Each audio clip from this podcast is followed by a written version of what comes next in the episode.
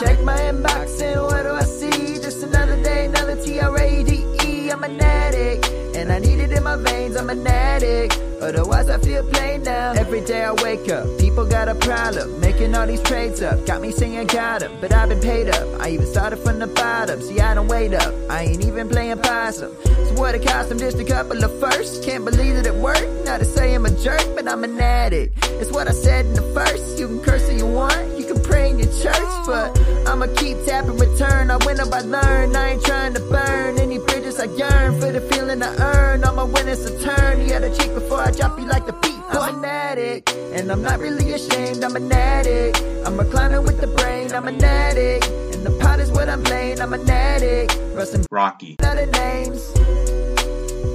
Trade Addicts Pod. Let's go. I am Dynasty Outhouse, and I have a trading problem. And I'm Zach Reed, and I have a trading problem. And I'm Brian Hartman, and yes, I as well have a trading problem. Happy to be here though. 15 days clean, you know, clean and sober, working the steps. I was the kind of guy that would, uh, you know, I'd steal a fourth round pick from my mother just to make a trade. But you know what? This is uh, it's helping me. I'm glad we have the time to get together here, guys. This is, this is a safe space. You are relapse is okay. You you will see. I have one, two, three relapses this week. Hey, it's, it's how we work it. That's how we get there. Right. Well, hey everybody, and welcome to session 276 of the Trade Addicts podcast. A proud, proud even member of the Dynasty Addicts podcast network, the DAB network, if you will. And we all just did. And it's it's it's it's here. It's football. It is. I didn't watch Thursday because I chose Thursday to fall asleep at eight o'clock. I wasn't sad. Don't get me wrong. I got like ten hours of sleep and it was glorious. But I missed Rub it in, why don't you? I missed like Division three football, I guess. Um, but it, does, it doesn't matter because it's real. It's here. Camp things are starting to matter. The fluff pieces are flying, and I love it. And I think we had the question last week on the show, but it's like, you know, which of these pieces do you take seriously? Like, what kind of information from these articles? And my answer was, well, if they agree with what I think, then they're absolutely right. And if they don't, it's just fluff and it doesn't matter. And I I'm riding so high on like the Laporta news, and you know, thank you, Zach. Um, and like a couple of and like oh, seeing Justyn Ross catch the ball is just oh, my heart is melting. Um, you are setting yourself up for disappointment, aren't you? never shut up. Um, hashtag T Clemson big wide receiver. Let's go.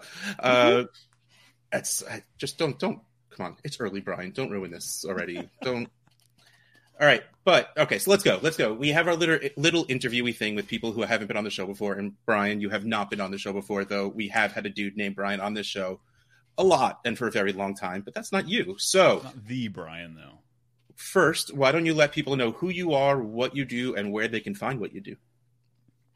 Ooh, well, uh, if you're looking for something great, hard hitting stuff, really smart stuff, eh, keep looking. But if you're looking to have a good time, I'm usually uh, right around there. Uh, you can find me on Twitter at too much Brian. There's an underscore in there somewhere. Too much underscore Brian. There we go. Glad somebody can get it right. I sure can't. but uh, yeah, I just came into the space uh, within the last like 18 months, uh, trying to have some fun with fantasy football. I do have a fantasy football podcast, Too Much Fantasy Football. Uh, but it doesn't stop there because, God, I'm obsessed with uh, many things, movie being one of them. I've got Too Much Movie Night. Uh, you're looking for a little comedy, I've got Too Much Shenanigans. And yes, we just kicked off our fourth podcast last week. Uh, if you're looking for a little trash TV, we've got Too Much Trash TV, where we're starting off Big Brother. We're heading up all those episodes. And we've got Survivor. You know, I just. Football season doesn't keep me busy enough with the hundreds of games we have to watch, so I, you know I'm a glutton for punishment, looking for more. But uh, yeah, All right. So you like to do stuff. That's good to hear. Um, but how long have you been playing fantasy football for? Ah, shit. I probably. St- ooh, yep, already. There's my first one.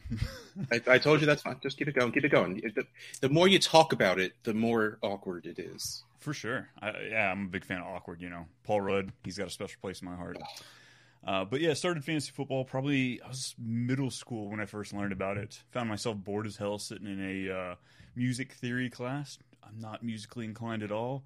I was sitting there making like top ten lists of my favorite like running backs and wide receivers, and literally this kid next to me goes, "Hey, he hands me this book, and it's like one of those first like fantasy football guides where it's all printed out, and I I think I dropped an oyster in my short right, shorts right there. I just fell in love with it. These just the analytics of it, the the numbers, the players, and that's where I learned fantasy football. So uh, yeah, here in my early 30s, been playing for almost 20 years now, and I that's why I'm here. I've got a problem. Here. Got a problem, guys. I love it. When did you find your way into Dynasty? Actually, uh, so I've got a home league that we've been rocking, I guess, about a decade now. But they are invested as far as redraft goes. I've never been able to find like a group of guys to do a dynasty league. So um, I joined my first one last off season. Uh, made the mistake of joining some industry leagues with uh, sharks, if you will.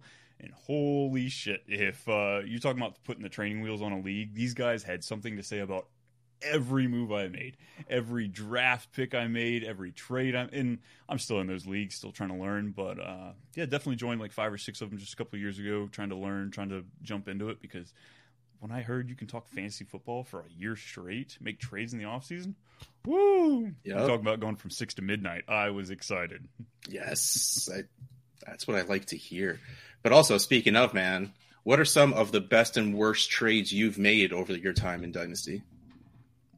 Um, so I think my worst trade I made was probably my first trade.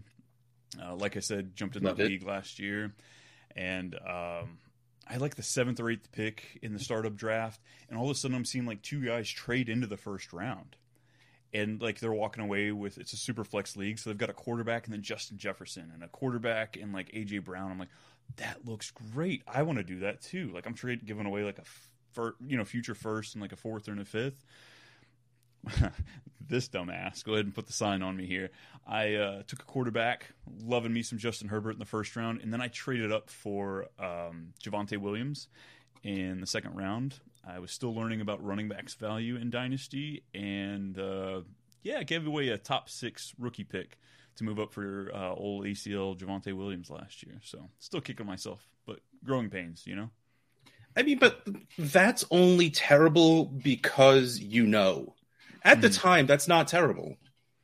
So I don't allow it. I don't allow you to be upset with yourself for that because the truth is, you never look back at what happens after you trade, especially with picks. Like, you know, Zach, our buddy Trader Joe, every year he goes back and looks at all of the trades he's made.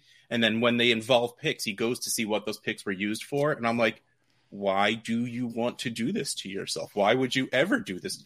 That would, first of all, for me, it would take forever, but also it would make me cry. And I don't want to make myself cry. That's the opposite of why I play games. Like, never, you never look back. So, you know, trading back up in a startup is not the wrong move. So, your faith in Javonte may have been a little misguided. I will, I will give you misguided, but I won't go bad. That was not bad. I also fell into the, the Russell Wilson love last year. I was like, God, this offense can't be one of the bottom freaking four offenses in the league. That just that's not possible.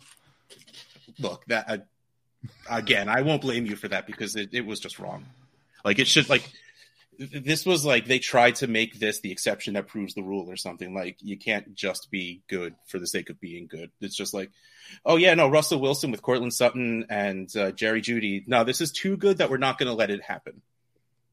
What why? But now they're like fine let's overcorrect and bring in sean payton. So right. Let's cancel the subway commercials and get Russ's mind back on football. exactly. That's see you get it. Absolutely. any other trades you feel like talking about Um, I guess one of the best ones right now. It's looking best for me. Um, so it's actually that same league. I traded up for Javonte. He was really my best running back. So I was looking at this year. He's probably not going to come back great. So let me maybe throw in the towel, get a great um, quarterback to tie in with Justin Herbert this year, and then go hard next year because I don't. You know, I'm weak at running back. Well, all of a sudden, camp reports coming out. Javonte looks great, and I ended up trading away um, Dameon Pierce, Rhamondre Stevenson, uh, Juju, and McLaurin for J.K. Dobbins, Garrett Wilson, and a future first from a heavy competitor team. That is Um, beautiful. That's what I, I'm. I'm hoping I still pulled it out pretty well. This guy's, you know, pushing all the chips in. He needed some depth depth pieces, and he didn't like Garrett Wilson. So, like, I'll be that guy. I'll Yeah. see if he's actually good. Yeah, oh, that's such. Oh, good for you. Good for okay, you. okay. I, I was I was a little questionable after the trade. I was like, Damn, I won this, right? I got a future first. JK can jump in there with me, young guy. Seriously, and Okay. yes, rough stamp of approval. And this guy is one of the reasons I love Garrett Wilson. Also, so Yeah, Wilson's fantastic. To me, if you're not kicking yourself a little bit after a trade, just you know that little bit of hindsight, yeah, just a little bit, then you're not doing it right because you you don't you don't want to crush. And I know this sounds counterintuitive. You don't want to crush your opponents in in the trade market because you, you may need them down the road. So, so you just you just chip away a little bit at a time. You know, you you don't have to you don't have to take it all at once. It, it'll be more beneficial later. Okay, Yep. I like that. All right, so let's let's round up our little interviewee thing with what is your guiding principle you use whether you are offering or evaluating a trade? Ooh, well, don't don't get me wrong. I am still one of those people. I've got to uh, convince myself that it wasn't a bad pick. You know, I'll look at those uh, those trade calculators around there, just kind of gauge to make sure that I'm still in the ballpark. Uh, because, as I said, I'm still new to Dynasty. Um, evaluating not only picks but players, because you're looking at players. I feel like in two different eyes, as a contender or as a you know future team building. So like I definitely see how so much changes. And honestly, being a part of those industry leagues, it kind of proves like there can be guys that are hard hitting to others, but they let some great value slip because they're so hard onto others and so confident in their own skills. So, yeah, there's definitely a balance. I feel like you know falling in between the two of those, but um, yeah, absolutely. Yeah, the truth is never actually believing you know what you're doing or what you're talking about. That's what I found. I like it. All right, so we actually do have a little bit of news, and you alluded to one of it, so let's just jump right in there. Javonte is just a miracle of modern medicine, and it's going to play in the preseason. I am very, very curious to see what this looks like because I don't like it. I never want anyone to not do well. I don't want him to not be healthy. Like it would be literally amazing if he was able to come back and do well and be good and not get any sort of compensatory injury or not to re-aggravate his knee or anything.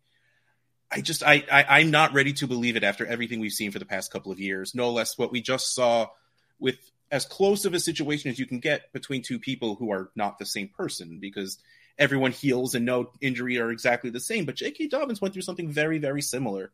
For and it took a very long time for J.K. Dobbins to come back. Like even at the end of the season, when he was doing well, he was slow. Like he was getting caught on every run.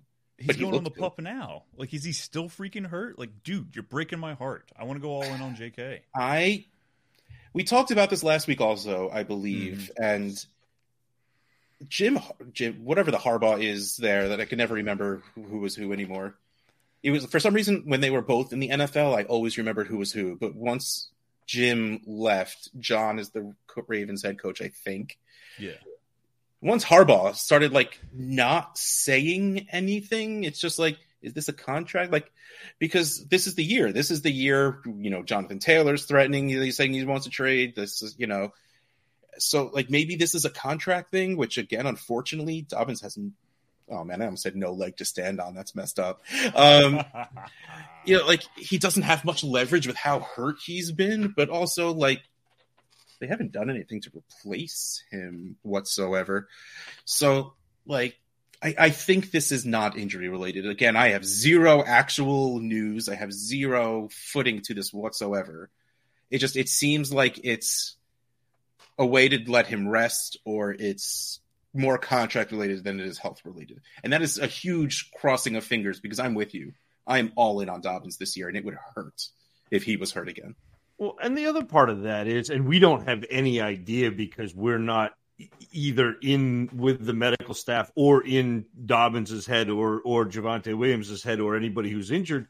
But like, you can be structurally sound, like you can be fine medically, you can be cleared, and still not be right. Whether it just doesn't feel right or you just don't trust it Yeah. and and that's just as dangerous when you're going back out and playing like you have to be going full speed because you know damn well the guys on the other side of the ball are going full speed and, and you can get really hurt if you're not. And so again, I like I'm not saying that I know anything, but Yeah. there's a lot that goes into rehabbing and recovering from an injury.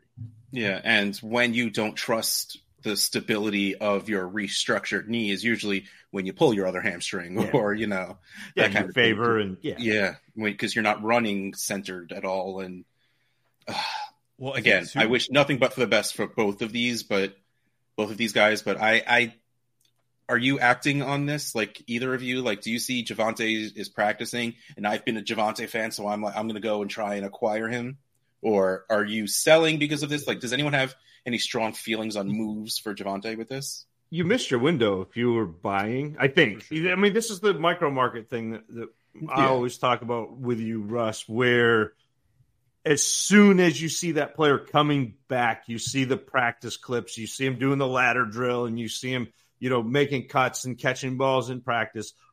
It's going to be on Twitter. And not only is it going to be on Twitter, but every single analyst is going to tweet out a clip. You're going to get everybody from Matthew Berry all the way down to, you know, me. your second cousin's, you know, uncle who has a podcast. Like everybody's going to be tweeting that out.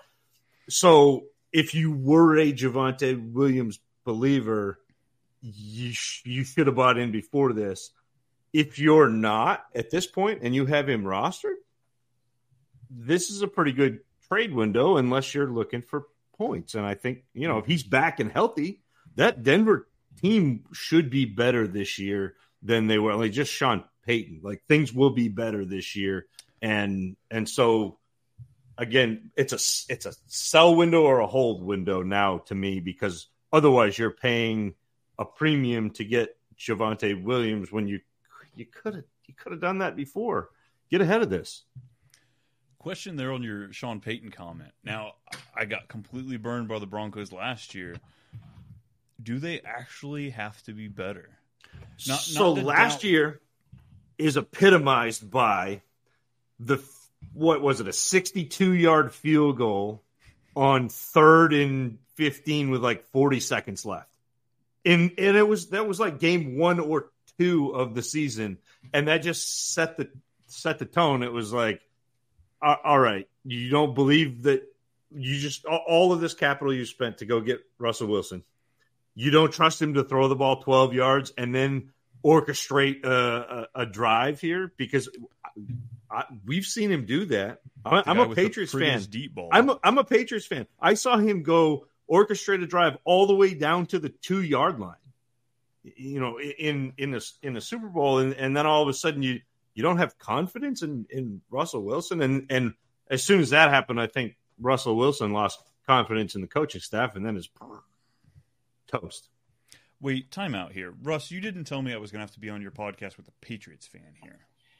we try and not let people know that about Zach because like he's such a nice guy, and then all of a sudden that comes out, and they're just like, oh. So we let it go as long as possible without people finding out. You ruined my boy Peyton's career. Six chips we should have had. He should. Oh, I, I'm not going to divert the conversation. I'm sorry. You're going to get me heated here. Whew. Fucking Patriots. Oh, ugh. I mean, look, I was there for the Rod Rust era, so like I was, I was like one in sixteen. Like I, I, I paid my dues. Yeah, I got So- to watch Peyton get shit on for years through my, my younger childhood, and oh, it broke my heart every year.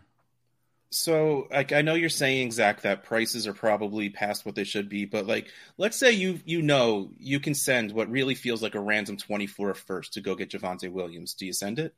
Yeah, why not? At what price do you guys see it being too high? You know, it's a future first, but say they want a little something on top. Would you guys be willing to like throw a second onto there to get Javonte? If I believe in someone and I'm sending a first, a second's not going to make me change my mind. Because that's to me, seconds are draft picks or fun lottery if you want to use them. Um, but I, I, I'm not there yet, and I'm the kind of person that if the price today was a first, but a price in two weeks after seeing him on the field is a first and a second, or a first and two seconds, or a first and an RB two, I'd rather pay that after seeing it than take the risk because I am I'm a scaredy cat. That's really what it is. I call it paying the wait and see tax, like because that's really what like you wait and see, and you have to pay extra if it, it goes the way that you actually want it to go. So like that. yeah, I, I'm I'm absolutely there for that. And you know, I like Javonte. He's fine. Um, his price, he's DeAndre Swift to me, value wise. I've always liked DeAndre Swift, but his value was always just way too high because of the potential of being the pass catcher, of being, you know, like Zach loves the phrase pass catcher plus, and especially with Swift and Javonte, we had that dream of workhorse, and they both landed on teams. And even now, after Swift changed teams, he went to another team that doesn't believe in workhorse backs anymore. So it doesn't really matter in that case. But like, I I don't want to send a first now. If because my my thinking is, if I'm buying a running back, it's not really a long play. It's for this season, and I'd rather just go get Nick Chubb. that's that's that's really what it comes down to.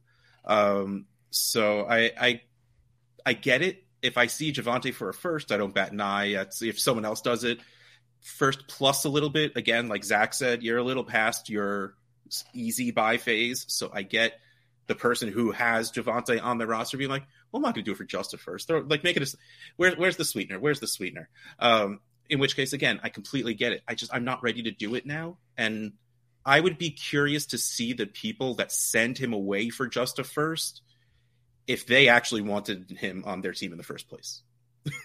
like, because that feels like a no. Let me just get this headache out of here. For sure. All right, and let's let's now move on to Alvin Kamara. Finally, we have an answer, and it's three games, which is a little surprising. I mean, of course, the NFL can get away with saying, "Well, there was no guilty verdict," um, being what that is. Um, and then you know there was it looked like Kareem Hunt was about to sign there, but now he got a call from Indianapolis, so he's heading over there. Um, does this knowing this change anything? Like, do you feel a little better that it's not six games? Do you feel not as great about Kendre Miller or Jamaal Williams because it's only three games? Does Brian? Does this mean anything to you? Finding out three games? I want to say no because honestly, with his ADP, even with what we're looking at his ADP sitting at right now, I still think it's a little costly. The guys that are going near him, I still think I'd rather take the chance on them.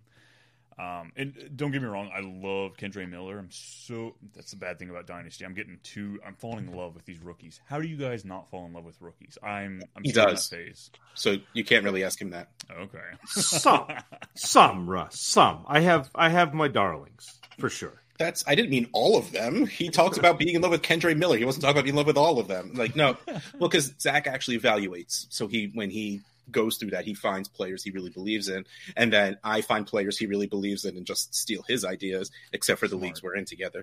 Um, so no, you know, especially it's a little more rough when you're in five six leagues like the two of you are. Well, not really for Zach because Zach, when he believes a guy, he wants him on all of his teams.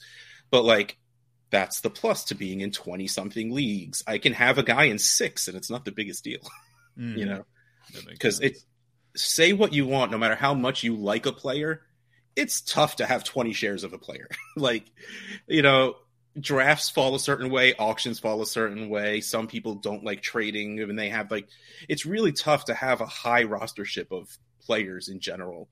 But like walking around with like six feels like not a lot when you say you're in 20 something leagues, but it's more than enough to make you feel like you've invested. Except Dak Prescott right now. I swear to God, I've probably got 80% Dak Prescott in my dynasty because if I didn't draft him the year before in the startup, everybody's been trading him because nobody freaking wants him. So I'm like, ah, give him to me. That's money, man. I, he's going to be good. Um, um, Zach, anything about the Saints running back field that you feel is clearer now? I mean, it's clear the fact that Kamara's going to come back after three games. Yeah, we know that. Like, yeah. that, like that that's poorly worded because that's obvious. no, Yeah. like that's that's probably that's probably the the big takeaway is whatever you thought about Kamara going into the season, agnostic of of his legal troubles, you kind of still think if you thought Kamara was was toast, then you still think Kamara's toast, and that's it doesn't affect anything. If you if you bought into Kamara thinking you're going to have a, a solid, you know, back end running back one, three games doesn't make a difference to that. And Yeah. and the the stuff out of camp is they're looking to get him more involved in the passing game this year. He wasn't as as involved last year. Yeah, And- that that was because they didn't have another running back, so they used him as a running back, and it it was okay. Just it did not last. It didn't hold out very long. Yeah, Um, his redraft ADPs going by guys Aaron Jones, J.K. Dobbins, Miles Sanders, Cam Akers. I've never been a Cam Akers guy, but I, I think I would take all those guys over Alvin Kamara because I would. just the age and the risk. And the Saints might be trash. Derek Carr, uh, I've stuck up for him for years. I'm done doing it. Well, if you're if you're sticking up for him saying he's good, that's on you. But he's good enough, and, and that's what I've good. been sticking with. He's good enough. Um, so we do have before we move on in the show and getting to listener questions because this isn't a listener question; it's a watcher question. We have Eric in the chat saying last week. Well, he's saying last week I said that I would take Fields over Justin Jefferson. We were talking about how many non-quarterback, how many quarterbacks before you take the first non-quarterback, and we came to the consensus that Justin Jefferson was the first non-quarterback. He says, "How far is it in between Justin Jefferson and Chris Olave and Garrett Wilson?"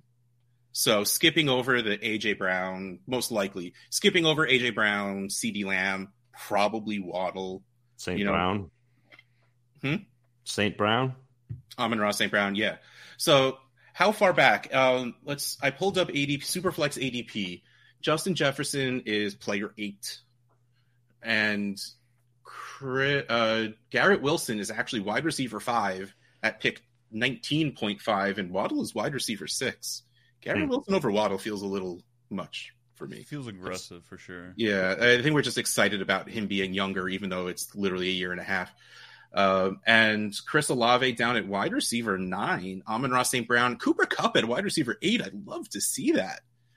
Um, and then Chris Olave at wide receiver nine is at pick 27. So we're talking about 11 picks and then another almost 11 picks back from Wilson to get to Olave. What do you guys feel about the difference between those three players? No one really jumping. All right, I'll go first. My bad. Um, I'm sorry. I'm a little, I'm a little surprised. I saw both of you like moving your bottom jaws, like. Uh, so here's my thing. Like, I'm, a- I'm a little surprised uh, Olave fell because usually Wilson and Olave had going back and forth between like wide receiver six and seven, six and seven, like flip flopping which is which. And don't get me wrong, I love that Cooper Kupp is wide receiver eight because it's it's almost point scoring time and he's getting the respect he deserves.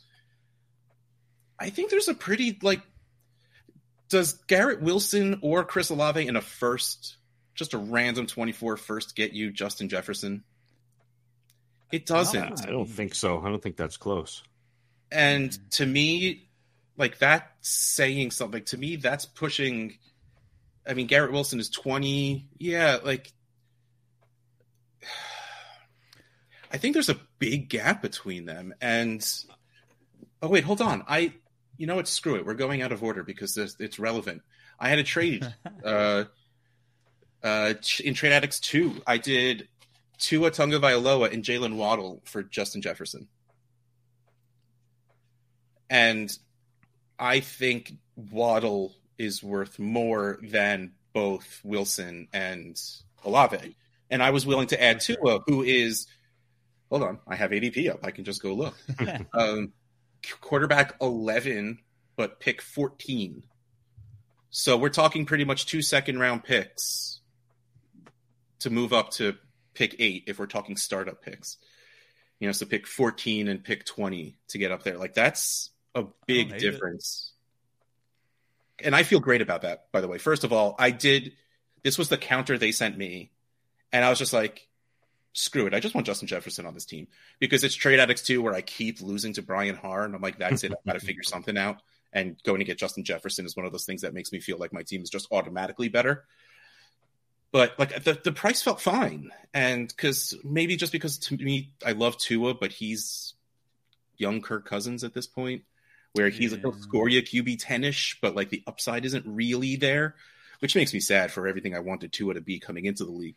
But like that, that's how sizable a difference I still like. I don't think Garrett Wilson or Olave, and Tua probably gets you Justin Jefferson.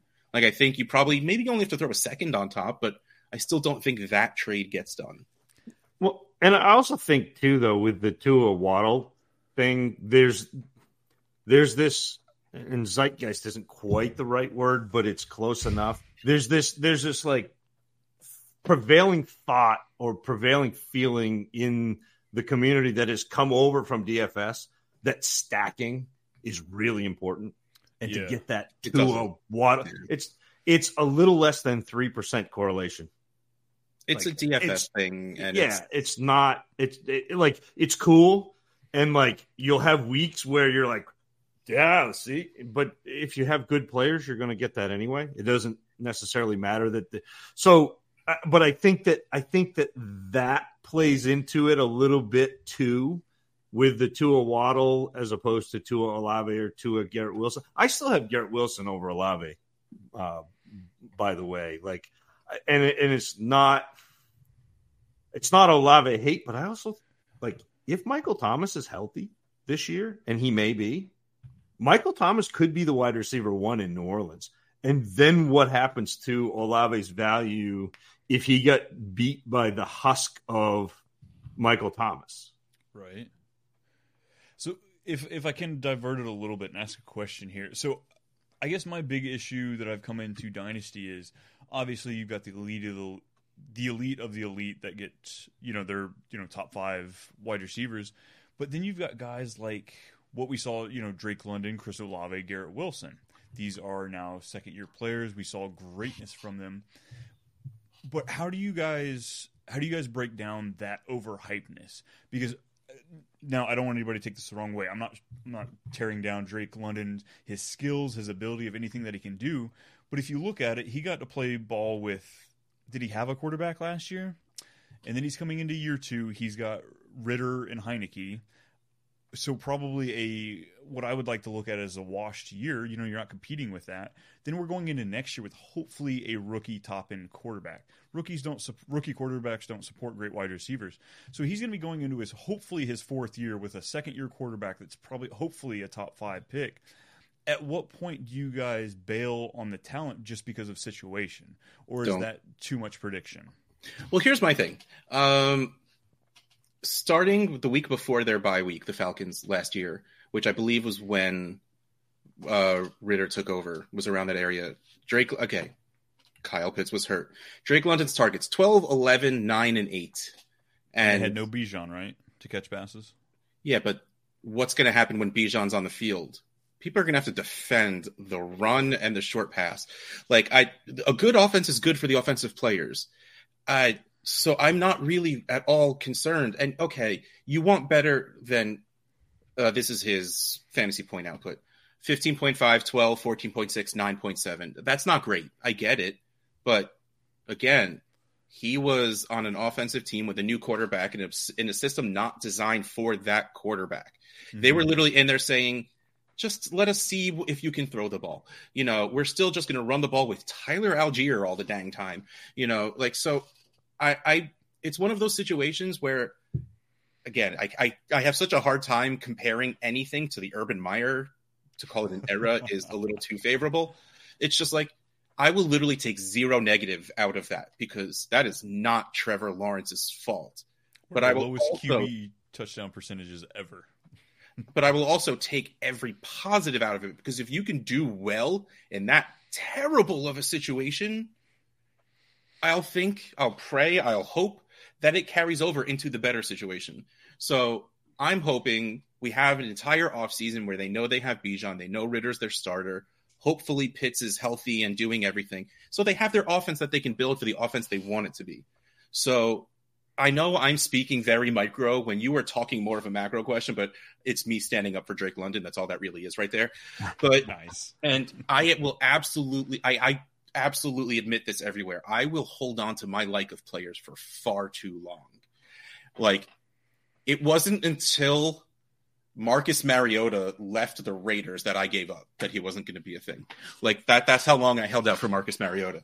And, you know, like I will hold out and I, I there's no re- like, like you but like you also said it again how much the situation can change, how quickly Mhm. it can change. What if the Cardinals do shelve Kyler, tank, and get Caleb, and Kyler gets traded to the Falcons? For All sure. of a sudden, Drake London's like a top five wide receiver. I'm exaggerating. Everyone, calm down. You know, don't but- are you though? I hope so. That's that's, but still, like, eh, you can't bank on situation. If you believe in a player, you believe in the talent, you ride with the player. Yeah, I I mean that's the AJ Brown corollary. I mean Yeah. that was the that was the thing. So uh, in 2019, like AJ Brown was my wide receiver one. You look There's at and he goes wide receiver one. Yeah, he goes to, to uh, a lot of people like N'Keal Harry, some people like Hakeem Butler. Like there, there's some some things going on, but DK, uh, Jake Anderson was a DK guy. So like Yeah. there are a lot of things. I, I I mean, but anyway, he went to Tennessee. Everyone's like, oh, bad offense. You know, there's not a not a no passing volume. Tannehill can't support uh, a number one right, wide receiver. They forget about Jarvis, Jarvis Landry Landry, conveniently, yeah. but whatever. exactly Like, where you were whatever. So again, AJ Brown came out was fantastic, got dinged up. But that situation trade he got traded. That situation changed, and all of a sudden he's on the most dynamic offense, or one of the most dynamic offenses in the NFL, and, is a a legit wide receiver one. So again, I'm not a, as big a Drake London fan as Russ or or as some, like some people had Drake London as their wide receiver one coming up. He was my wide receiver four. Like he was fine. Like I don't dislike him, but like I was I was a lot more bullish on Burks, a lot more bullish on on Garrett Wilson, uh, and and even Pickens. Like I, I thought Pickens had the most upside out of anybody, and I stand by that. Anybody in the class, whether or not he, yeah, yeah. David Bell was great. Well, David, no, like, David Bell was that one. David Bell was that he's my Achilles heel with with um, evaluation. So every single player I have missed on, or uh, maybe an over overstatement, but a lot of the players I've missed on at wide receiver have been players who just get open, and there's no real reason for them to be open. They don't have a, you know, it's not like they're making great cuts and they have great separation that way and it, it's not like they're they're out physicaling people or you know beating the defender with speed. He just is in the right place at the right time, Mhm. and it's that to me has become an archetype that I am now really leery of because I have been burned on that several different different drafts. I mean, This is the year for Rondale Moore. This is the yeah, year. I mean, well, well, Rondale Moore is a little different because I think his I think his usage has been bad. Like It's 'cause if you you, have Kingsbury at the helm, but if but if you watch Rondale Moore succeed, he did not succeed as pronounced as prolifically when he was getting the ball behind the line of scrimmage and having to create. Like he can actually go out, make a play, and then add yards. Like he can get downfield 5, 10, 15 yards. And and he had like a negative one and a half yard A dot with with Arizona. Like he's catching the ball two yards behind this line, you know, line of scrimmage. Like that's not what Rondale Moore's best facet is. But uh, you got me off. You got me off on my. What are we going? We going to talk John Kelly next? What are we doing? Like, let's go. Parris Campbell? Oh, Can we man. talk Parris Campbell? I, I'm loving this. my my mentions were in shambles Thursday night. So John Kelly got like the first carry of the game, went for 14 yards, and I got like 35 tweets at me. John Kelly, I'm like, yeah, for life. I got you. That's Let, let me let me dig back in. I have a whole I have a whole file on my phone of, of just gifs of John Kelly. I can I can fire those off if you need them. Uh, but it but it is like the to me going back and looking at what is successful and then what isn't successful and then revising your process. So so Drake London is like in in one of these boxes for me where he needs to be used closer to the line of scrimmage and allowed to like catch the ball on a slant and create because he's actually really good with the ball in his hands. But most of the time he's used downfield as a jump ball guy. And when he does that, he's not creating separation and it's hard to create vertical separation in the NFL. So he is a weird evaluation for me because he's he's good and he has some things that he does well, but it's really dependent on a coaching staff to utilize him in the way that he can succeed. N'Keal Harry, like N'Keal Harry is that same guy, the same like very similar player. Where if he caught the ball on a seven yard slant, he could house it. It was great. Like it was so much fun watching him do that. But if he's going downfield, he's not creating separation. And in the NFL, especially in today's NFL, the corners are big, and and and the safeties hit, and mm-hmm. and it's hard to make it's hard to make plays downfield. Makes sense. You good? You good, Zach? You good? I'm good. I'm, I'm good. I, uh, yes. Bad. Bet on the talent. No, bet on the talent. Didn't Sorry. mean to divert it. Just no, no. He, you, oh. we, he, he said, "Hey, talk rookies. I got you." I told you. Just, do you ever need to waste some time? Just say, "Hey, Zach," and then he'll just. Ah. Hey, I'm All right, but let's go. Here. Let's go. We're moving on. Uh, do you want to do uh, Brian? You want to go to trade addicts trades or listener questions first? Ooh, let's hit those listener questions. All right, the first one at too much underscore ff. Whatever that could be from. Well, man, yeah.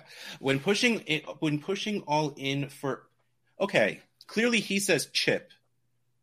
Zach, I thought it was a ship because it's a champion Yep. that's that was going to be my question. A lot of people do say chip, but I also say ship because it's just short for championship. Oh, I don't give a ship. I, you know, I'm just. He's clever. I like. Do not splash the pot. you know the chip. You know, you t- look at that chocolate chip. You know, you want to eat that. A ship? Can you eat a ship? No, you're not eating that. But yeah, I go in for chips. All right. Well, when you're poker playing, you're pushing all the chips in. You know. All right. When pushing all in for a chip, how do you know how much veteran depth you need to trade for? At what point are you giving away too many future assets? All right, I could answer this one pretty easily. You don't need depth at the beginning of a season. What about I, a guy like, who lost championships because he didn't have depth in multiple leagues? So, well, first, you shouldn't have trade deadlines in your leagues. But if you do, Ooh. that's when you worry about depth because – it's it's really funny because in in trade addicts leagues, clearly we don't have trade deadlines because we're trade addicts. Um, depth is hard to move until it's actual playoff time. Like you'll be sitting in week twelve where even there are some teams still pushing to get that last last playoff spot, but it's impossible to trade the Tyler Lockett's or the James Connors. Like these older guys that maybe they don't start for you every week, but if you have to start them, they'll do pretty well for you. But then the playoffs hit, and it's like, okay, yeah, okay, okay, that's okay. Second, yeah, that's fine. Let's, and then of course, the second someone gets hurt, and you just have to pay more for them because people know you're screwed. Um, but going into a season, like I, it's also me. Like I've said before, I don't like risk and I don't like making decisions. So I hate having depth on my teams. I want in a league where you start ten I want 10, 11 starters at most because I want to have someone to start for bye weeks. Because, first of all, it is very league specific. It is, I only play in leagues that are active. If you don't have an active league, you can't do this. Like, mm-hmm. if you, if it's really tough to pull off trades in your league, like five trades happen an entire season, maybe you'd play, you, well, no, not maybe. You absolutely have to play differently than what I usually say. But, like, for me, the leagues I'm in, I don't necessarily care about having much depth. Like, I love having the Parris Campbells, the guys who you know when healthy can do well, like those kind of guys. But like to go and start buying like healthy RB2s that you'll never really want to start, it's like you said, it's a little bit of a waste of assets for something you might not need. And that's why I say wait until you do. And it's like why I said if I have a 24 first, not only am I not sending it now, I'm not going to send it for someone that I don't think will give me the most output possible, especially at running back, because to me, running backs are literally always a one year asset. So I, I honestly like assuming an active league. I really usually only have like one extra player on my team. And it's mostly to save me from myself because when I do have too many players, and if you go look at your power rankings on my fantasy league, they show you what your lineup efficiency is. Mm-hmm. Mine's usually towards the bottom of the league. Me too. I'm great at starting the worst guy and benching yeah. the best. So okay, so we have to start a golf league, is what you're saying? Like fantasy oh, football yeah. golf, so like the lowest score. Dude, I'd crush that shit. All right, what about you, Zach? Any input on this one? So I, I, I think you want to go get the hammers. I mean, that's what you what you were saying, Russ. Is you don't you don't necessarily need depth. You want start like you're pushing yourself over the top with starters. You're pushing yourself uh, over the top with with players who are scoring a ton. And for me, I start looking around week four, and, and I know that sounds early, but sixty percent of the top twelve running backs season long are already in the mm-hmm. top twelve by week four. That make, yeah, that makes sense. Like and and like that's that's a, a ton. And if you like the longer you wait, the more the price goes up because now you're desperate. So if you can make your move early and go get, you know, go get players, you can get a, a, a discount because you're in on it early, a discount because there aren't going to be very many people in your league knocking on those those trade doors yet. That's true too. And, and so you kind of you kind of can get in and set the market, which is nice. yeah. And and also you get players who are going to score you points and increase your chance for the entire season. And I know that it's it's tricky because running backs get hurt and whatever, but when I when I build a roster, if I'm if I'm contending and and I'm of the John Bosch philosophy where I either want to be like the top of the league or I'm I'm in the bottom and rebuilding and and that's fine and I'll target a, a draft class that I I identify that I think is good. I'll try to get multiple picks in that. But if I am if I am competing, my ideal roster build is young proven wide receivers, a really good depth of backup running backs who are I've acquired cheaply. So the guys who can come in if somebody gets hurt, the the, the handcuffs. You know, everybody wants the, the handcuffs. And then I will add, and and Russ, you've seen me do this over the last couple of years in leagues that we played in. I will add those running backs in the season. I think I can go make a push, Yeah. and and, and go after it. I'll add Derrick Henry. I'll add Ekeler.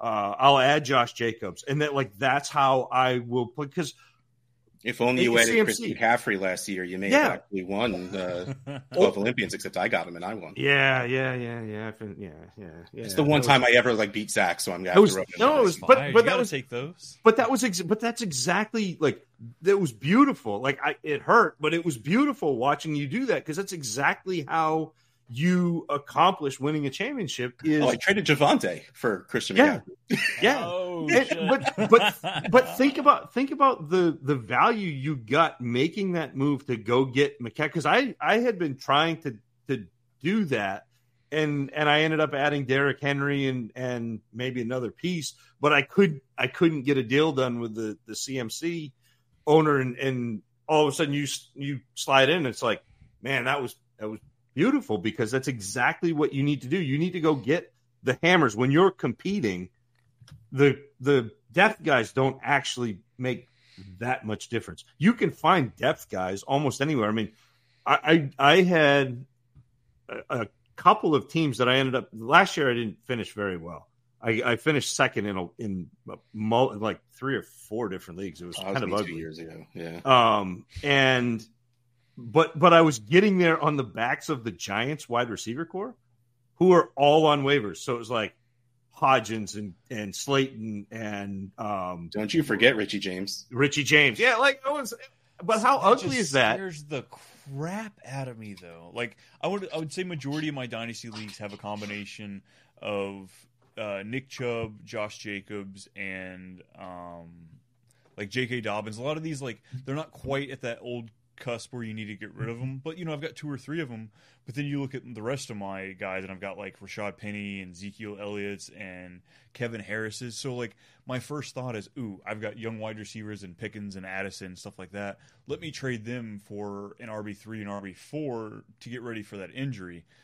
But I guess with kind of what you all are saying is I feel like maybe I'm overpaying now, playing for a probability, whereas I could just pay overpay once when I Yeah. actually need it. and and, and overpay and get the get the Uber back. Don't don't get the don't get the second tier back. Don't don't go after the the back who's not going to make a difference for you. There are about eight guys who make a difference.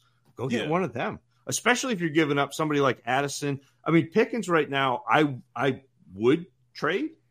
And I know that sounds funny because I just said I think he has the most upside of anybody in the class from last year, but I also think that everybody else is now on board. Mm-hmm. And so when I could get him at, you know, 111, 112, that was great. But now if I can turn around and trade him as the the whatever 25th player off the board in a startup, yeah. Now all of a sudden I, I've acquired some value. Now Addison is a little different to me because I think Addison is one of those special players. I think Addison and Jackson Smith-Njigba in this class are different than what you see in most classes. I think they are in that, you know, the the Garrett Wilson tier. I think they're in that Jaylen Waddle tier. They're not quite in the Jefferson Chase tier, but they're pretty close. But I I have a a, a list of since 2017 when I really started keeping track of my evaluations. I have a list of players who uh, you know where where I rank them out because I I end up giving them a grade, and they are in the top. I have to go search for it because it's under here uh, uh, under for Peter Howard, but um, like they're they're in the top ten of of all players that I've I've watched since 2017. Those two, Russ, they're they're good. Russ, you want to hit the Sunday night slow jams here because we got some love we're, we're we're hearing all about right now. So much so that he would not, in a .75 premium league, he would not accept Dallas Goedert and Juju Smith-Schuster for Jordan Addison. I didn't.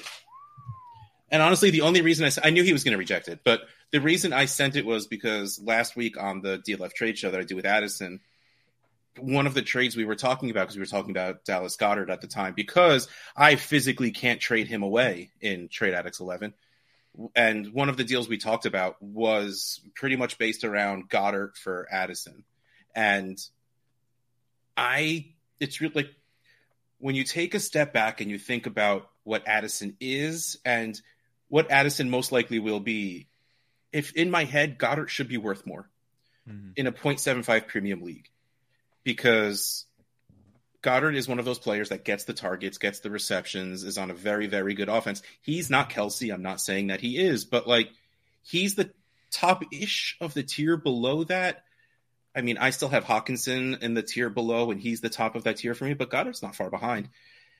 And we want Addison to be all of these things, but clearly he's not yet. And I mostly sent it as a joke, knowing that Zach was going to reject it because I know how much he loves Addison. But it was just that was the one league I had Goedert to trade away, and I wanted to see if Addison was even close. And it was just unfortunately that it was that league. So I got I got my I got my rankings pulled up since since 2017.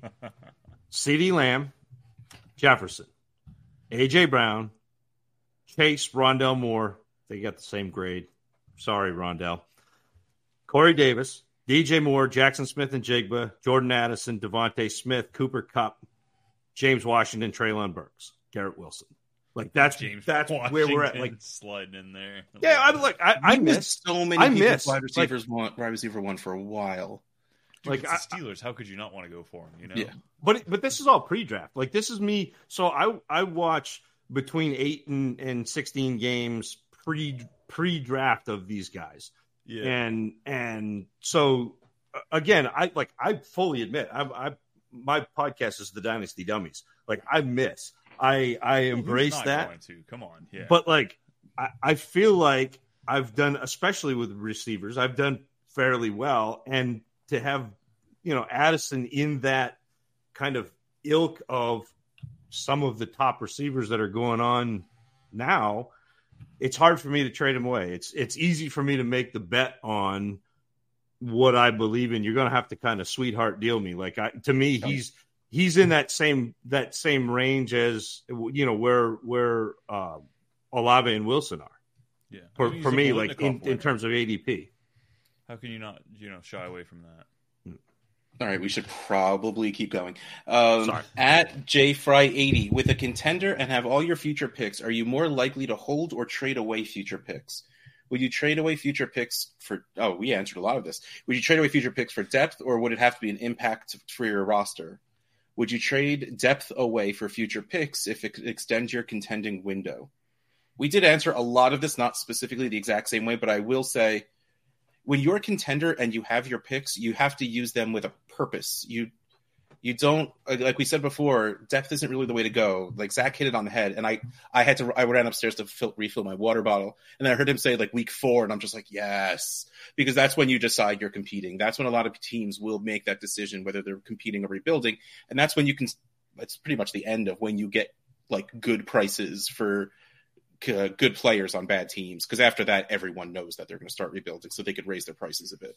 Um, but with a contender, you have all your picks. You're going to want to use your picks for very, very specific purposes. You're going to get the Nick Chubbs, the Christian McCaffreys, the man. If you can find a way to get those young wide receivers we're producing, like the Garrett Wilsons or, you know, anyone. Well, you're not really. It's it. It was so much easier when with like the older, like little bit of older wide receivers were at the top list, like young wide receivers who produce. You want to say Justin Jefferson and Ja'Marr Chase, but that's just not happening. Um, so yeah, you can absolutely use them, but I would hold for as long as you can. Wait till you have an injury and you need to fill it, or if you hit like week one is about to start and you don't have a running back worth anything, and the Nick Chubb owner is willing to take your first for Chubb, and you think you're going to win, absolutely, you send what you think the 112, what is going to be the 112 for Nick Chubb. Um, and if you have the ability to trade away depth for future picks, that is baller. That is that is what you want. That's how you create a dynasty. Things you don't need that you can get. Also, the better way to look at it, it's not even for the future. You trade away stuff you don't need, but when you need something, you'll have picks to be able to buy them with, and picks are easier to move than depth pieces. It's it's a wider audience that will be willing to trade for the picks as opposed to willing to trade for Tyler Lockett, Jerry Jeudy, like these lower guys that will do well enough, but you, you don't want them necessarily. Okay, I want Tyler Lockett and Jerry Jeudy. those were very bad examples for that specific situation. but that doesn't that's not the point. But you get what I'm saying. So like picks are a wonderful weapon for a competing team. Most of my teams that are competing don't have picks, but that's because I don't have patience. And my league mates know that. So the second February, like 12th rolls around and MFL rolls over and I get my 25 first, I have offers in my inbox right away in so many of my leagues because they know me and I have no willpower. So I usually send them away. But they are, they're a great weapon to have in your arsenal for a competing team. So if you have them, hold on to them. And that is an adorable puppy. What's its name? Oh, that's Pippa. She, I've got this little football full of treats, so she jumps over here all the time to come get more treats. I love it. This is a very pet friendly podcast, except for mine because she. I have an English bulldog. She falls asleep next to me, and she snores so loud it it goes over my my talking. Um, does anyone have anything add to my layers of rambling? No, I, I like that. Oh, sorry. Go ahead. Oh, I was just throwing in the comment there. You you give us that deep dive. Uh, you're the guest, Brian. Come on. No, no, no, Zach. I need a little bit of a nap. You talk so, for a bit. Uh, so, thanks. So, Russ, I, I, like I like what you said. I like acquiring the picks because you do have a broader uh, range of trade partners with the picks. They're a lot more fungible than a specific player. And if you have depth and can acquire picks, even if you're a contender, I would do that because you can always go acquire depth with the picks if things yeah. go wrong. But if things go right, now all of a sudden you won the championship and you have picks to continue your dynasty. It's it's just a matter of, of understanding, and you have to understand your league. You have to understand your league mates. If you're in a league where trading doesn't happen very much, sorry, Russ, close your ears. I know that this is uh, tough you for you. Like, but there are leagues that that trading doesn't happen. So maybe don't don't go out of your way to do that in a league where you, you may not be able to recoup. Uh, you know, if something happened to one of your players, but in a league where it's fairly active, I want the picks, baby, because they're yeah. they're the more fungible asset. They are more interesting to more teams than one specific player because the player is who they are, and the picks can be anything. Yep. Where were you guys all summer when I was just burning picks and just trading just to trade? Damn We've been here, man. Just just saying. I was shouting you out. You were on the Scott Fishbowl Podathon. I was like, this guy, this guy right here. that was fucking wonderful. Oh man, see, I did it. Um, oh well. Um, so we have a, a, watcher question before we head over to the trade addicts trades. Um, Corey asked in a 14 team superflex league, would you trade Garrett Wilson for Drake London and a 24 first? Just assume completely random. Uh, that's a no. You, you know, like Zach's trying, and, and Brian's nodding his head. Like honestly, I don't think it's bad, but points wise, I don't think you're going to suffer too badly for it. But value wise, it feels like there's just more in between them than that. So, I think so. So I think I think there is. I, I think Garrett Wilson separates himself from Drake London this year, and it's not. I mean, no, he has no fault. No, but but more like no fault of Drake London's. But I think you add the most efficient quarterback since Drew Brees to Garrett Wilson, who is a fantastic separator at all levels of the field. And all of a sudden, you see him be even better than he was with the, the combination of the elite Joe Flacco and, and Zach Wilson. Yep. Uh, by the way, real quick, just to put it out there, because we were talking about Garrett Wilson, his ADP, and all of that. Drake London is wide receiver 16 at 45 overall. So what was Wilson again? Wilson was wide receiver five at just about 20 overall. We're talking two full rounds in the startup mm-hmm. difference between them. I, I I think I don't think it's bad. I just I think there's if you believe in London, you do this. Let me put it that way. If you are a, like like I know I'm going to be talking to Addison tomorrow, and if I brought this up to him, he's like, "Yeah, I do that," because he he's a London fan. Like, there's there's plenty of people that are there for it. But if you firmly believe that Wilson is that dude and London will be a nice, you know, mid wide receiver too, then there's probably more in between them than that. If you can tell me that it's a first half first, I would probably do it, especially coming into this specific season. But right now, future like random. Uh... I think a lot of it has to do with the contention versus playing now. You know, Garrett Wilson seems more of a right now player. Drake London seems like you're really hoping for the you know some things to align over the next couple seasons for him to really hit that that greatness top five top three ceiling if he has that potential you know? All right so screw it. This is going to be a two hour show.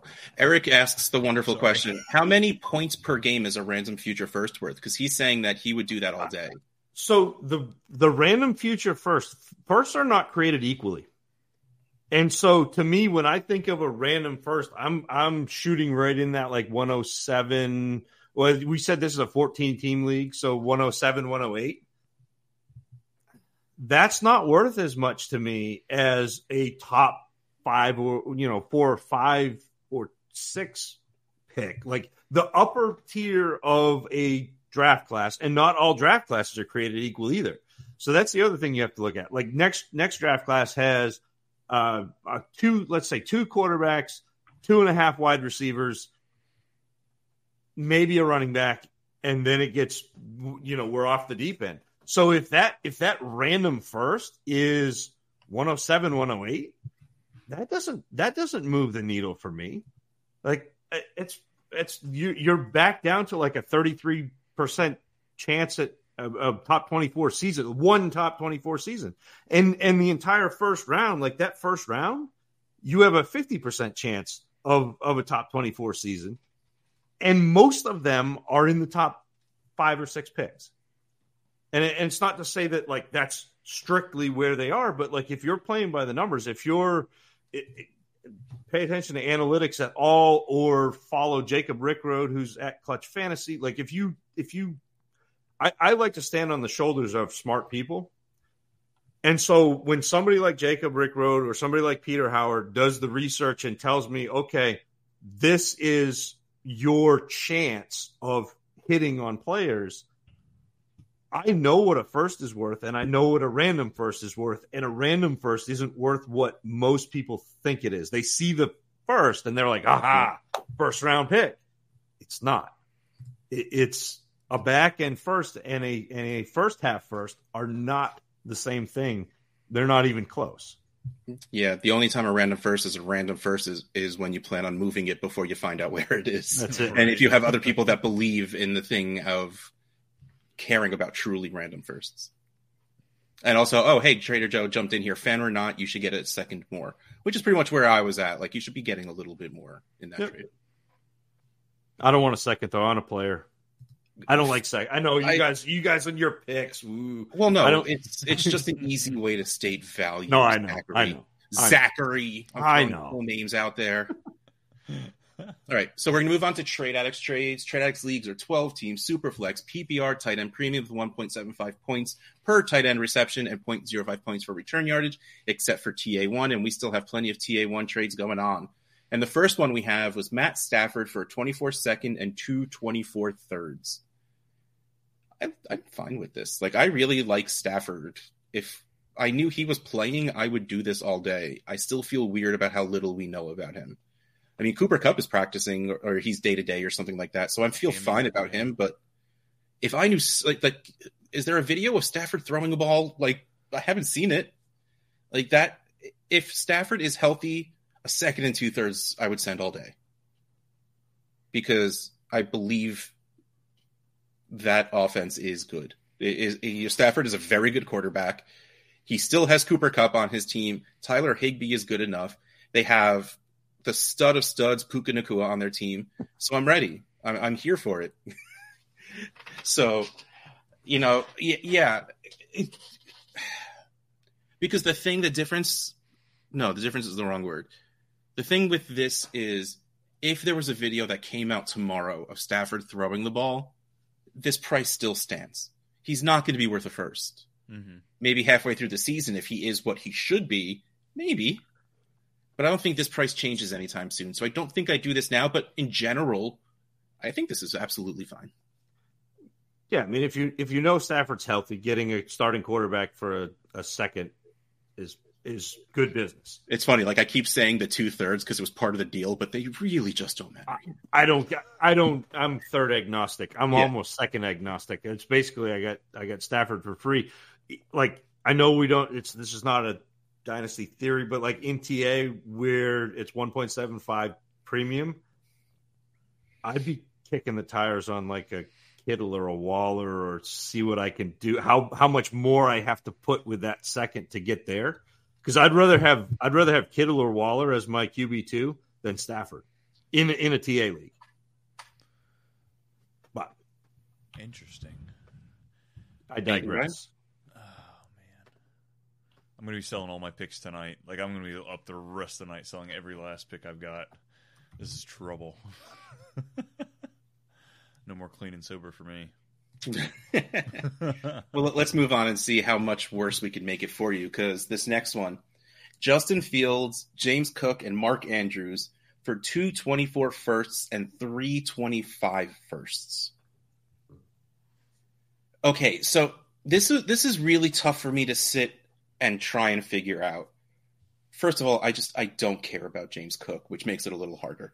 But like you you sit here and you say Mark Andrews, oh man, he's worth first plus, like without even thinking about it. But I remember on this show, on Dynasty Wall Street, every show we were talking about right before our rookie drafts, what pick you would give up for Mark Andrews, and it was falling to the back of the first. Really? So is Mark Andrews worth all that much? Uh, the answer is he should be yes. He's worth it. Whether or not you have to pay it, that's another question. So, like, I don't even like feel right saying a 24 and 25 first for Andrews, but I think that's what we have to say in this situation. Like, in which case you're at a 24 first and two 25s for Justin Fields and James Cook. I guess that's fine. This is the rare win-win. Like if you, if, assuming that the team that got Fields, Cook, and Andrews is Well- a contender. Well, Mhm. yes, but he's also trying like hell to give me Justin Fields right now because he wants Olave from me bad. but wouldn't give me my first. You know, no, we're not getting into that again because Eric doesn't have it anymore, so it doesn't even matter. Um, but like, I, you know, there was a there was a trade last last week, which was very similar to this, where it was a lot of picks for a bunch of players, and all of us were like on the side of the players, just because trying to do that math and everything. But with this one, especially with me being a Fields fan, like this feels right to me. This feels okay because especially with those picks being twenty five, eh, it's it's time is money, baby. Like they're they're not worth the same. So like I, I get this. I like this. And like you said, this is well, to affirm what you are saying, I should say, Zach, this is a competing and a rebuilding team, clearly. And I think this one works well. I think this did work out well for both. I wish it was someone besides James Cook, but that is what it is. Well, but James Cook is an asset that, that you can move too, because a lot of a lot of people believe in James Cook. Like that's oh, a- I mean, that's- yeah. If you could find a James Cook person in your league, I would James Cook and something for an upgrade of that something. You know, like real fast. I would use him to upgrade something, or you know, yeah, like two running backs to upgrade my running back position. Get, get Damien Harris in return after you give up James Cook. You know, Yeah, Well, right. Get, get like- the better running back. It's fine. it- JJ JJ Zachariason and Rich Hribar. Rich Hribar came on and talked about James Cook being one of the players that he wants to add to every team. Like people are going to hear that. There's going to be a market to to trade James Cook if you don't buy in. Mm-hmm. So, what, what's your feeling on the trade, Brian? Uh, I'm still at that point where I haven't made a trade with more than two first round picks in it yet. So, you know, when I see five first round picks in there, I'm not going to lie, the shorts tighten a little bit. Yeah. But uh, if I'm going for it, you got somebody, Justin Fields, you're playing in a two to three window. His career may only be two to three years. If you're really looking at it, but Mark Andrews, you've got him there. And, yeah, I'll take the players. I bet I can flip James Cook to get something back in it. So then I've got you know Andrews, Fields, and some, something on top. I'll take some sprinkles on. Yeah, that I, I mean, like Eric might be a James Cook guy, in which case he's thrilled to have him in this trade. It's just that apparently we're we're not. Uh, the next trade is trade X two. We talked about it before, but we didn't really like get into it. The Justin Jefferson for Tua and Jaylen Waddle. I mean, I guess we did talk about it enough, but like, what side would you guys take in this one? I'm I'm still JJ, but sorry, I don't mean to. No, that's. I mean, that's. You're taking the side I got, so I love it. I don't care who talks over who for it. Um, all right. Oh, Eric is saying he is a James Cook guy, so perfect. Good for you, man. Yeah, Uh, TA4. This was. Oh, by the way, I don't know if I brought this up last week. I decided I was doing a uh, a thing where every trade I make in a trade addicts league, I'm going to donate a dollar to Fantasy Cares at the end of the season after the fantasy championships. I wish I thought of this earlier because I would have something to compare it to. Last year, from the MFL rollover of like halfway through February to the halfway through February, like you know, from rollover rollover to rollover, I made 186 trades. In oh, I'm so there's- jealous. there's there's 10 TA leagues. I'm also in like 20 something leagues, but um, That's amazing. so right now I think I'm up to four or five dollars. I can't remember anymore. Five. I'm up to five dollars so far, um, but I only started this two weeks ago. Um, so this one is number four, uh, Trade Addicts four, by the way. And this, oh, I was talking about this on the show last week. I ended up trading trading Trey Lance and Romeo Doubs. I combined Trey and Romeo, by the way, for a train. That that's what just happened right there. Trey Lance and Romeo mm-hmm. Doubs for a 24 first and a 25 second. The original offer, I think, was a 20. Yeah, it was a 24 first and 24 third. And when he when I rejected that, I sent a first. I countered with Lance and Doubs for first, second, and third, and he quickly rejected that. And everyone, you know, both Rocky and holy crap, I forgot who our guest was last week. It wasn't J Mike, was it? I would feel so bad if it was J Mike. Um, don't remember. Um, that's how much my memory is terrible. But they're both like, Can't wait to listen next week when I'm forgotten. "You are, uh, you're lucky." I remember your name's right there, and that's very helpful. That's all I'll say. Um, um, and they're like, "No, I would have just taken that." And I'm like, "All right, well, let's try again." And like, I don't want a third. That that doesn't. I get that Doubs isn't worth all that much, but to me, I want more than just a random first for Lance. And it's not super random because this dude's team's good. So I'm like, all right, what about a 25 second? And he just accepted it, and I was okay with it. I was absolutely okay with it. I, I love that last week's episode is titled "Y'all Remember Ruben." Ruben, y'all remember Ruben? That's right. And if anyone knows what that is from, I will be your best friend. because that is the most obscure, stupid line ever from a movie. I may have actually said it at some point on a. Oh yeah, uh, I didn't actually. It was on one of the live streams for Fantasy Cares because someone's name was Ruben, and I said, "Y'all remember Ruben?" And I went to say that any first person who tells me what that's from will get in, and then John starts yelling at me because he hates when I talk. But you know, um, I think I may have actually said what it was from. But if anyone listening knows without googling, because probably you don't even know if that would come up, what that no, is. didn't. I just googled it and like nine cer- line links down, I still couldn't figure it out. if I will absolutely just be your best friend forever. Uh, so thoughts you two on Lance and Doubs for 24 first and 25 second. I think you got out of Lance at a great price, and and Doubs in the second, whatever. But but I, I would rather have a 24 first than Trey Lance. I know I'm in the wrong seat for that. I know I'm supposed to. I'm, Yeah, I'm Rocky this week. mantle I need of, to uh, channel and be like, Purdy is terrible. Trey Lance is the man. Trey Lance is basically Jalen Hurts, uh, but in a different uniform. Like, uh, but nah, I like. I was buying in on Trey Lance when he was quarterback 17. That's a great, a great Yes. acquisition cost. Like he he crested at quarterback like seven in He in went up Yeah, there, yeah, which is- seven, yeah. which is wild. But that's that's but that's why you buy in at 17. But at this point, if I can get a first for him, like I'm not convinced that he ever really catches on as a starter in the NFL. I don't think he does in San Francisco. I don't. And and at this point, yeah, and and it's really difficult as far as the NFL has come. There is still this bastion of running quarterbacks are not real quarterbacks, and and it's which is wild because you look at the success of Hurts, you look at the success of Allen, you look at the success of Lamar Jackson, Russell Wilson. Like you look at all of these players who get things done with their legs and their arms, but I still think there's that little bit in the back of the mind of the NFL like if I lose with this guy, I went against the grain and now now the coach's job is in jeopardy. The the coach is now thinking outside the box and that's a good way to get pushed outside of the circle as opposed to well, we can just shelve Trey Lance and get a, a pocket passer, or, you know, get the next guy and it'll be fine because you know the acquisition cost is already gone. It's it's sunk cost fallacy. If if you're still tying that first to Trey Lance at this point,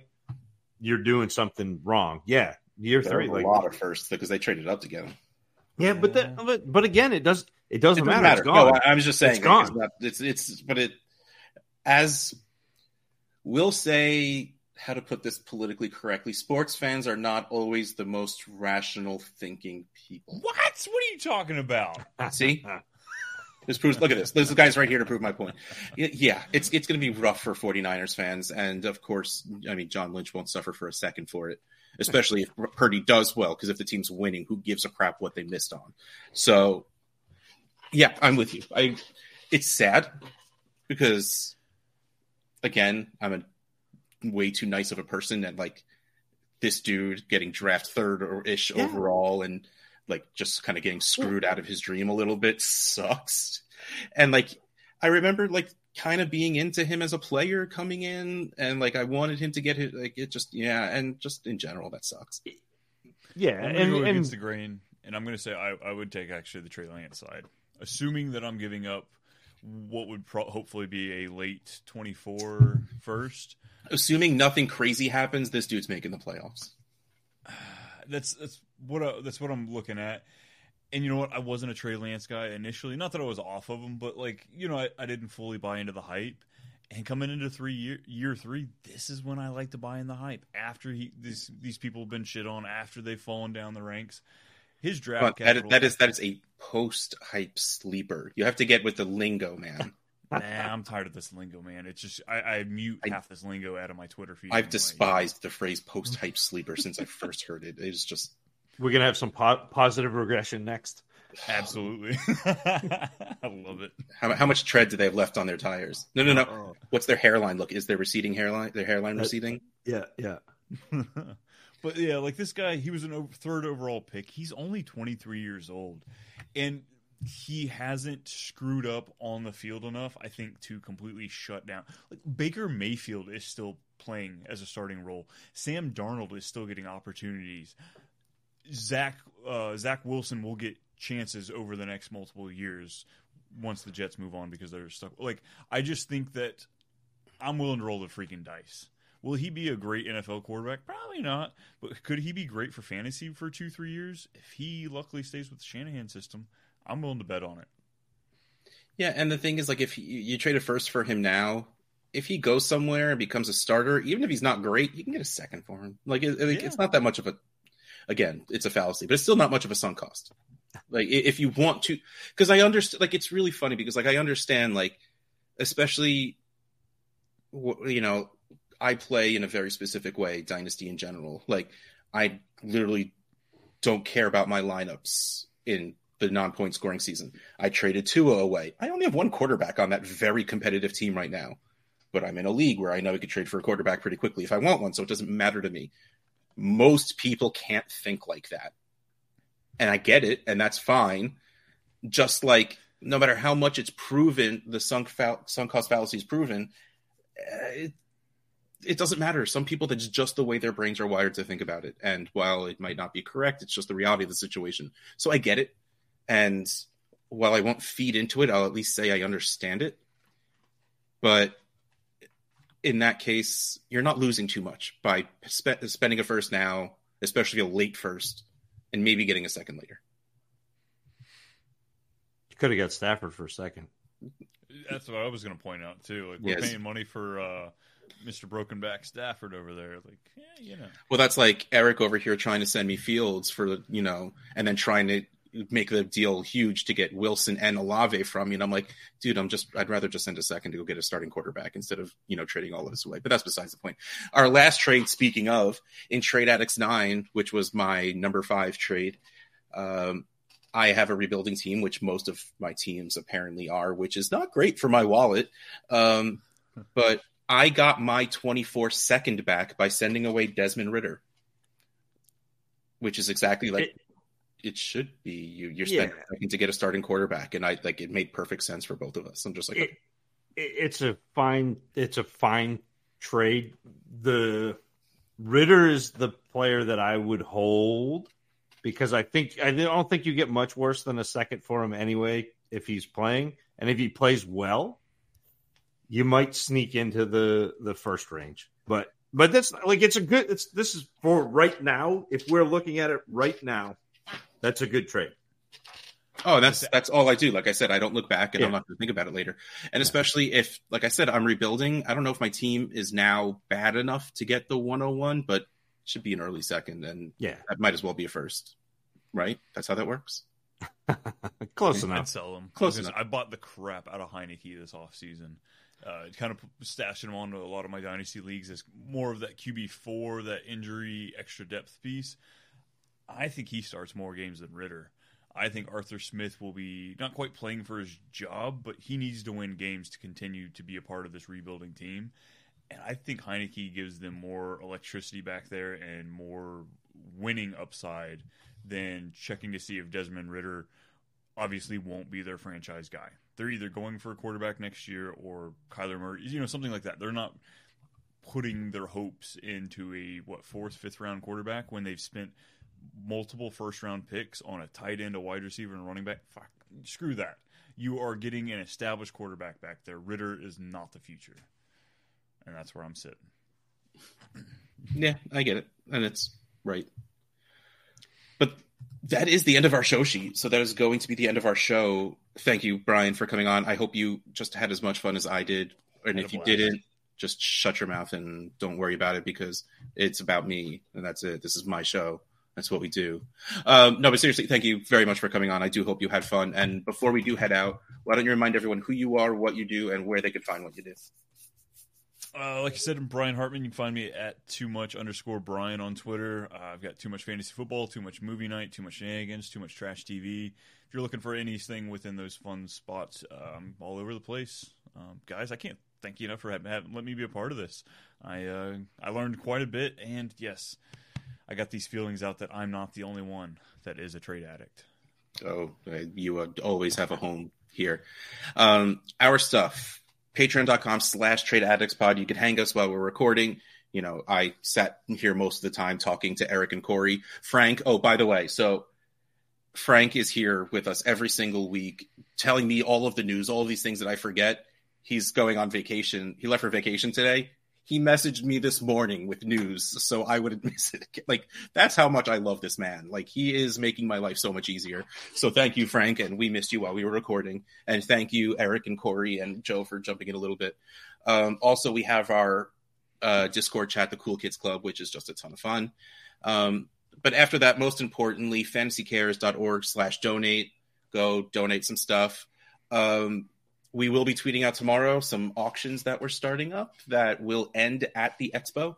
So you don't have to be at the expo to win these, but there might be a certain player we talked about a few times today's autograph jersey being up there. We have okay, no, we have a helmet for him. Um, so I guess I could spoil it because the auctions are going to start before I put this out. But we're going to have a Justin Jefferson, Amari Cooper signed jersey, a custom framed Jalen Hurts signed jersey, and a Justin Herbert signed mini helmet. These are all going to be. I have to tweet out the link tomorrow because it's from a site that we just started using, and I don't remember what the full link the link is. But yeah, so check out the Fantasy Cares org Twitter, well at Fantasy Cares org, the Twitter handle, where we will be tweeting them out. And if you are at the expo and you win, you get to hold it in everyone's face and be like, look, this is mine. I won. Unless you're flying home, in which case we'll just mail it to you because you're not going to want to bring that on a plane. but on that note, I have recycling. I have some boxes to break down and an article I forgot I have to write. Oh, and also, if you were a patron of ours and were watching us record, you could see Peppa trying to steal treats out of that little football behind uh, Brian right now, and it is adorable. So, on that note, good night, everybody. Thank you for listening to the Trade Addict Podcast, a proud member in the Dynasty Addict Podcast Network. Please follow your hosts at Dynasty Haha and at Dynasty FS Addict. Please subscribe, rate, and review. We will catch you next time on the Trade Addict Podcast. Poopy Pants. That is the best. See ya.